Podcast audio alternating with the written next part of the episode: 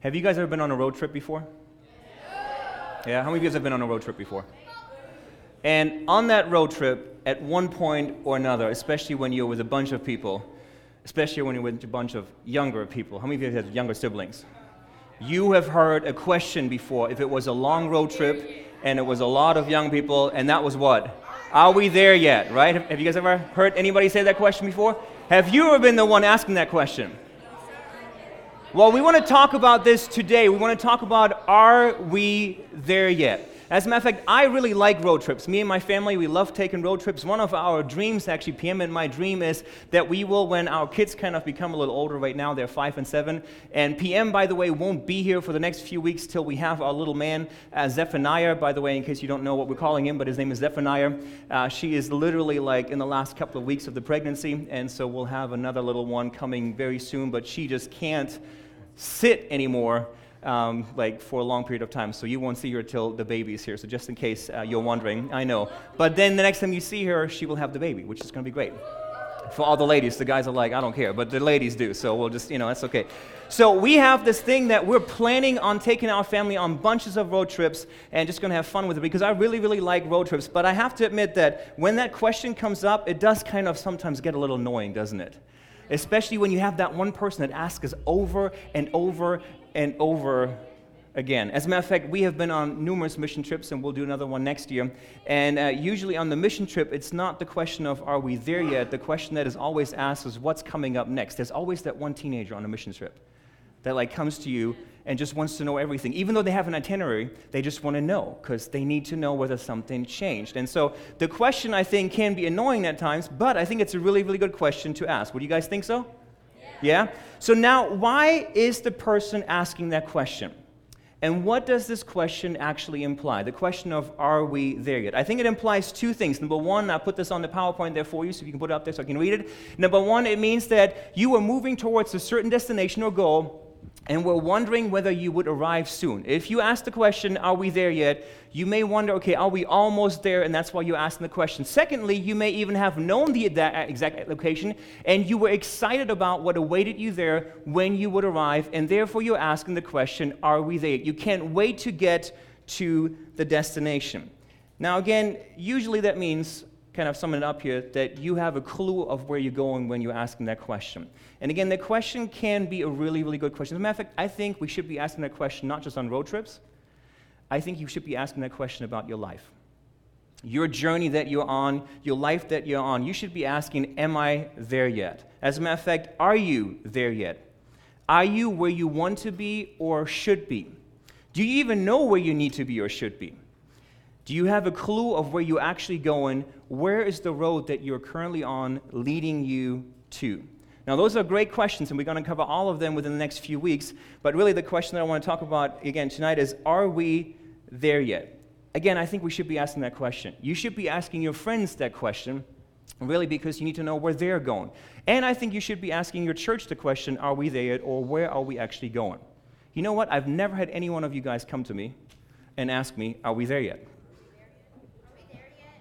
But you should be asking that question, and in that, you are implying something that we are going somewhere as a youth ministry. Because you know, we don't just come here to sing some songs, hear a message, and then go back home, right? There's a reason why we're here and we're going somewhere. But the question is, where are we going? And you can only really ask, are we there yet, if you know where we're going. Make sense? So, what I want to do tonight is, I want to show you where we're going so that next week you guys can all ask me, are we there yet?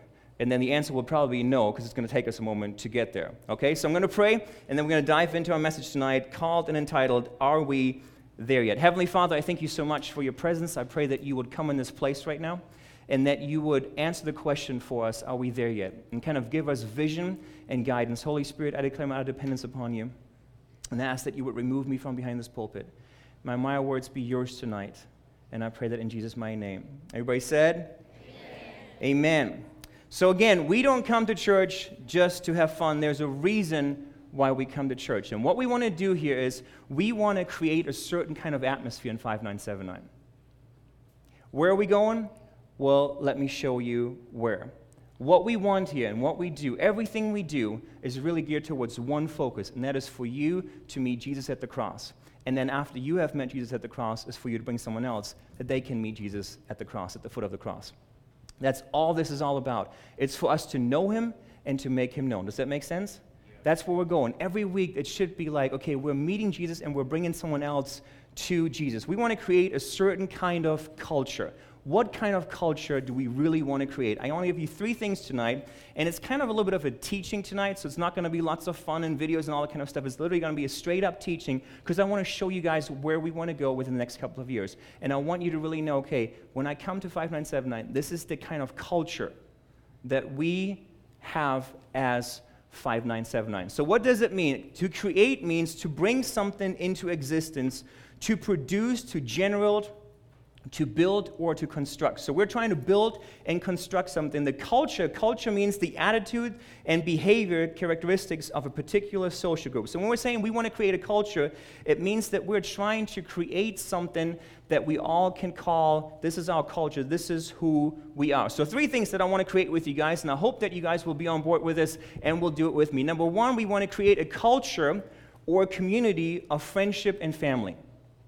I want 5979 to be a culture that is a culture of friendship and family. And this is really important because for some people that are going to walk through these doors, they don't really know what it means to have friends. They don't really know what it means to have true friendship. And I want them, as they walk in here, to see what friendship really, really looks like. For some of our young people that will walk through here, they will walk through these doors and they don't have a real family. Their family is broken, it's shattered, it's completely in pieces, and they need to see what family really looks like. So I want us as 5979 create a culture of family and friendship. In 1 John 4 7, it says this Dear friends, let us love one another, for love comes from God, and everyone who loves has been born of God and knows God. Now, this verse is a deep verse. If you want to do a study on this, this is really deep. I'm not going to go into it, but read this on your own again and really figure out what this means. It's very, very deep. Dear friends, let us love one another. Everybody say, love one another. In John 13 34, it says this A new command I give to you. Look at it. There's this again. Love one another as I have loved you, so you must love one another. We should be known by our love. Our culture here at 5979, and really the culture in any church, should be a culture of friendship and a culture of family. And when you have this kind of culture, you know that when you walk in a group like this that you're safe.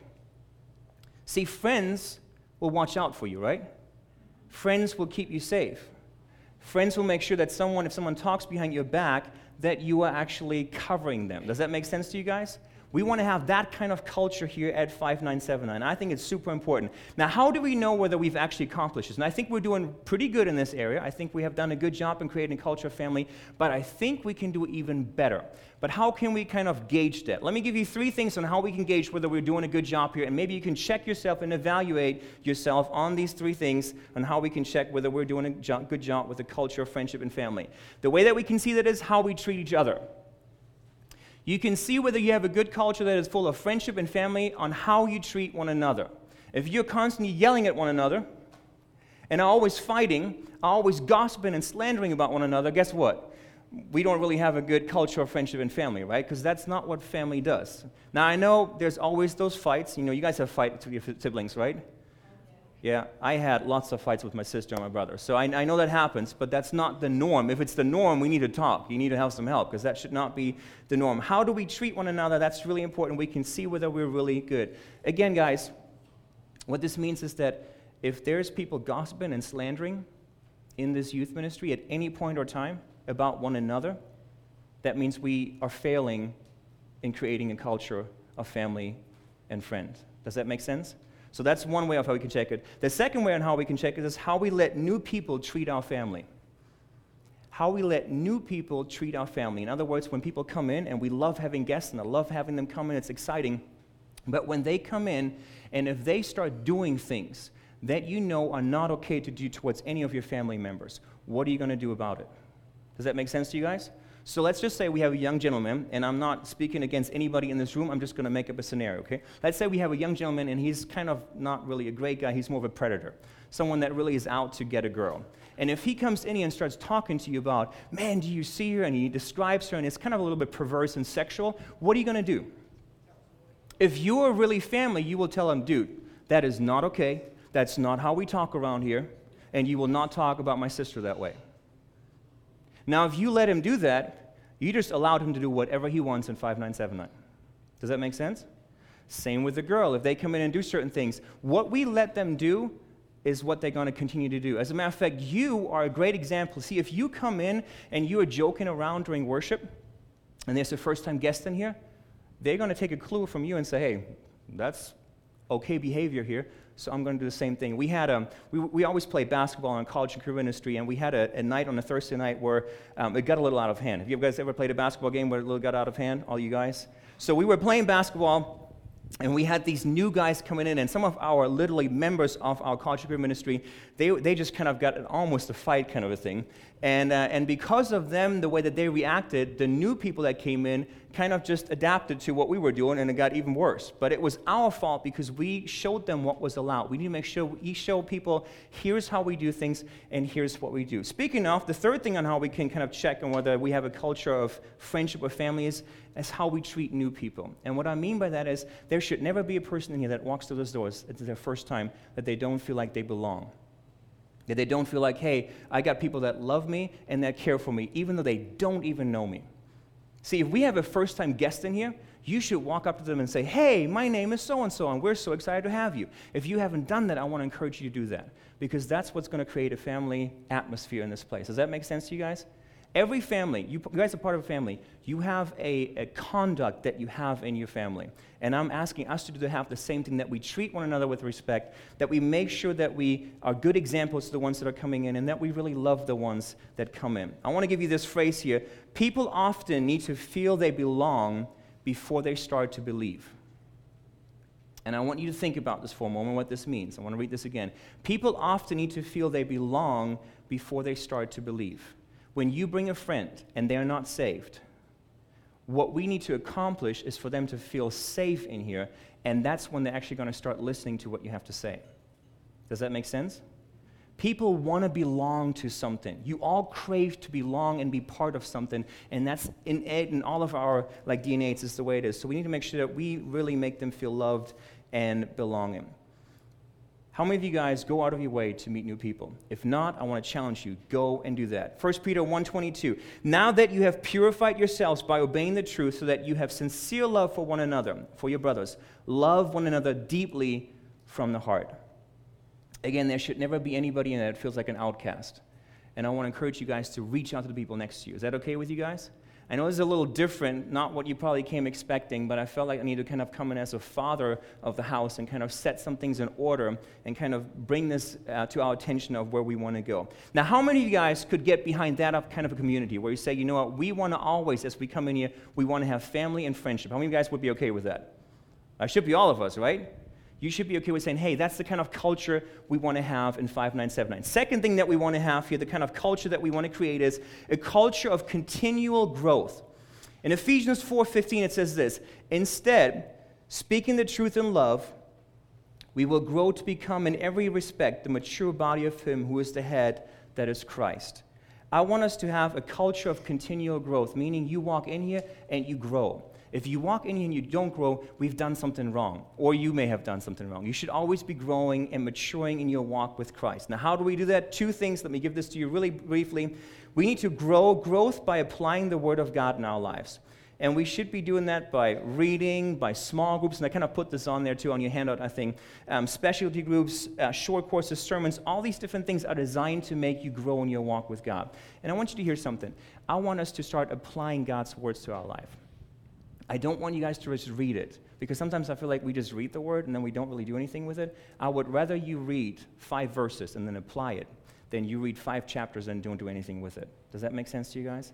Like, I really want you guys and us as a ministry start applying it to our lives, and it will change our lives, and therefore, then we will grow. I'm really excited about the next sermon series we're going to be doing when it's called Basics, and we've been talking to a lot of you guys on different things, and there's been a lot of stuff on, okay, the questions that keep coming up that you guys want to hear about are really the basics of Christianity. So we're going to be doing that for the next few weeks, and we're going to start that next week. So growth by applying the Word of God in our lives. And the second thing under culture of continual growth is growth by serving in some capacity in church. If you have not served in any capacity in church, you need to start serving today. Literally, sign up somewhere. You will not grow in your walk with God unless you serve. There's going to be a lit on your walk with God. Hear me, young people. If you don't serve literally, there, there will be a lit. But when you start serving, something happens. What does Jesus say? The greatest among you is what? The servant, right? Those of you guys that serve will be great, and we all want to be great. And again, there's something that happens when we actually serve. Now, we have so many different areas that you can serve in. And I put this on your handout again. This is kind of more a little bit administrative stuff here. But if you want to be involved in the video team, you can be involved in our video team. As a matter of fact, we're going to be doing live streaming and all kinds of stuff, video editing. We actually have a video editing room upstairs now that we just literally created the last few weeks. If you want to be part of that team, if you want to get some um, you know, experience in that, you can do that. If you want to be part of the production team, the youth council. By the way, can I have all my youth council members stand really quick? I want to talk about you guys really quick. So all of you guys that are in the youth council, the ones that are here, well, there's only half of you guys. Anybody else standing? Okay, there we go. Youth council interns, yes. Okay, so these are the guys. Uh, Isaac, are you not standing? Oh, he's not. Okay, they just skipped out of the youth council. Okay, so they are part of our youth council. So this is the group of young people that we have that, that are kind of working in the background, and, and, and I just wanted them to kind of honor them really quick. You guys are amazing. We love you guys, so you guys can sit back down. But give it up for them. They're amazing. And what it is is we come to them and they work with us and they give us uh, feedback and input on all these different things, so it's really cool. But you can get involved in that. You can get involved in the worship team, the sound team, the welcome team, the cafe team, the intern team, or the event team. And you have all the names of the people behind that you can get and uh, that you can talk to to get involved. So I want you to start serving.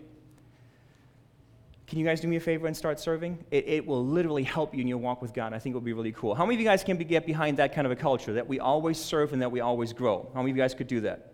Would you do that for me? I think that would be great. Third thing, and that's the last thing, is this we want to create a culture of honor.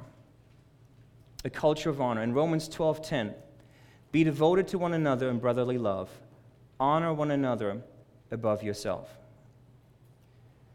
Do you know what it means to really honor someone? Do you know what it means to honor them above yourself? Honor. Can, can I be tough for a moment? For example, when you really honor someone in worship, like you will not be talking so that they get distracted. I see this all the time more in, in a service where people are talking and God is trying to speak to someone, and because you are talking and distracting them, they're not going to hear what God is trying to tell them. Or they won't get into the presence of God the way that it was supposed to be because you were talking, distracting them. And guess who's going to be responsible for that? God's going to hold you responsible for it. Honor one another. Honor is a big deal. It's a culture of honor that we want to do. Honor, I put this in your handout, honor brings forth blessing.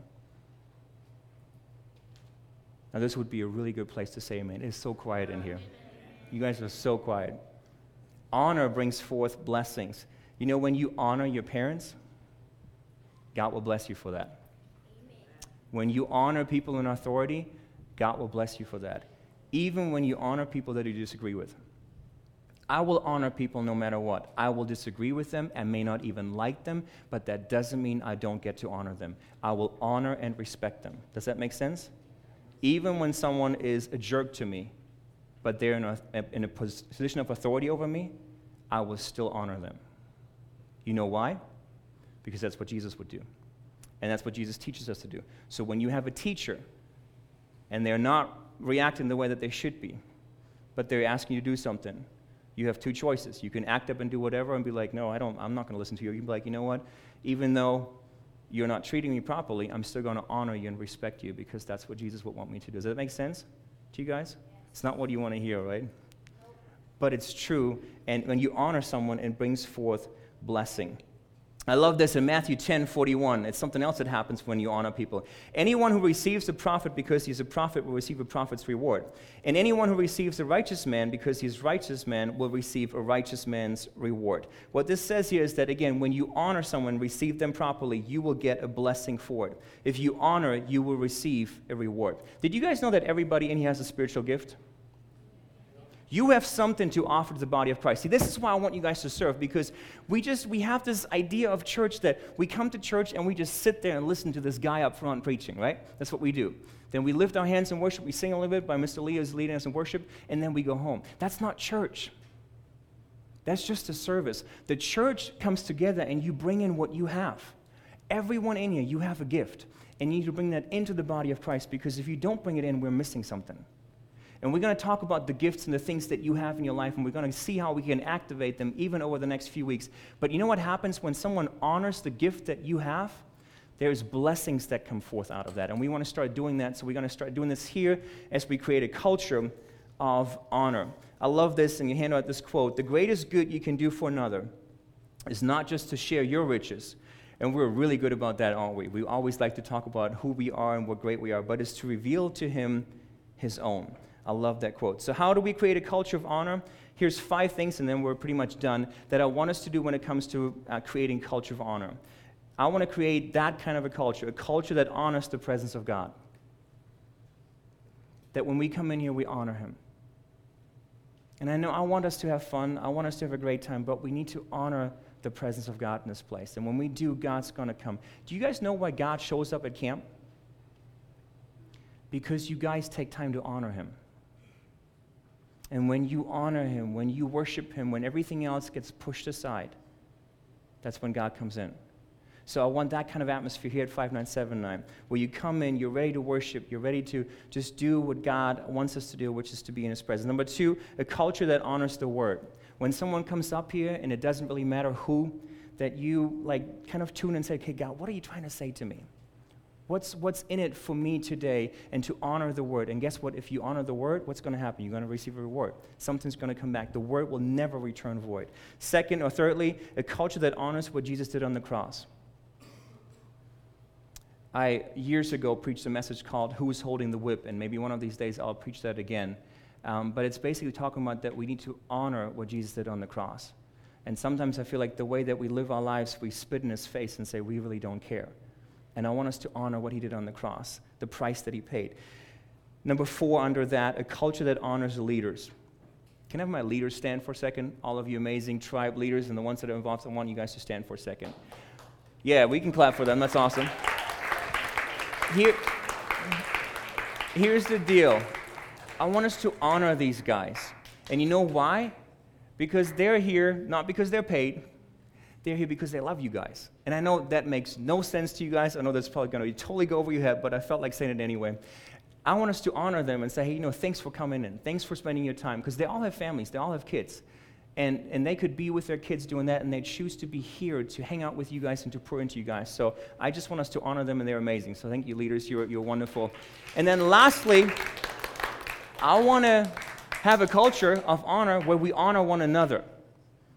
Everybody turn to your neighbor and say, I want to honor you. Now turn to the person next to you and say the same thing. I want to honor you as well. I think that's really important. For some of you guys, that was hard. You're like, I don't want to honor you. But we really should be honoring the person next to us. And when we do, something gets released. I want to create that kind of culture a culture that honors God and honors one another. A culture where we literally um, have continual growth, and a culture where we have a culture of friendship and community. I want God to move in this place, and I think He can when we do those kind of things. Does that make sense to you guys? Can you guys stand with me tonight? And Mr. Frankie, if you can get ready, that would be awesome.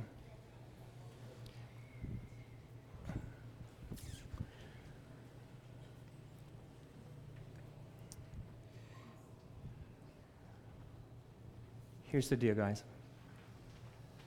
I know this was a teaching, not kind of, you know, the exciting, well, this was the best message ever. It's more of a, here's where we're going. Now, the question that we now have to ask us, we started with this, are we there yet? Do we have this kind of culture? And the answer would be no, we don't yet. There's still a long way to go, but now you know where I want to go within the next couple of years is that we have a culture where we continually have growth in all of us. A culture where we have friendship and family, and a culture where we honor one another and honor God. That's what I want in this place. So if you want that, and if you kind of say, hey, that's a, that's a cool idea, that's a cool destination, then jump on with us and have a great time with us. And it's going to be awesome. God's going to move. I want the miraculous to be released, and it's only going to be released if we honor Jesus and honor one another in this place. I want you guys to honor one another, and because of the presence of God being released in here, you go out into your schools, into the city, and I want us to make a difference. I'm tired of us just having church services. I want to have stories from you guys going to your schools and praying for the sick, like we talked about last week when Evangelist Paul was here, and talking about Jesus and people getting saved and all these different things. I want that. And I want us to kind of start really thinking in that direction. Now, if you don't want that, you're probably not going to like 5979. And at one point, you will probably want to leave. And if that is you, that's, we'll, we'll release you. That's okay. But that's where we're going to go. I want us to be a family. So, Heavenly Father, I pray right now that as we kind of decide this even in our own hearts, I pray that we will create an environment, a culture, where you are honored, where we honor one another, where we continually grow, and where we're truly family, and where there's true friendships.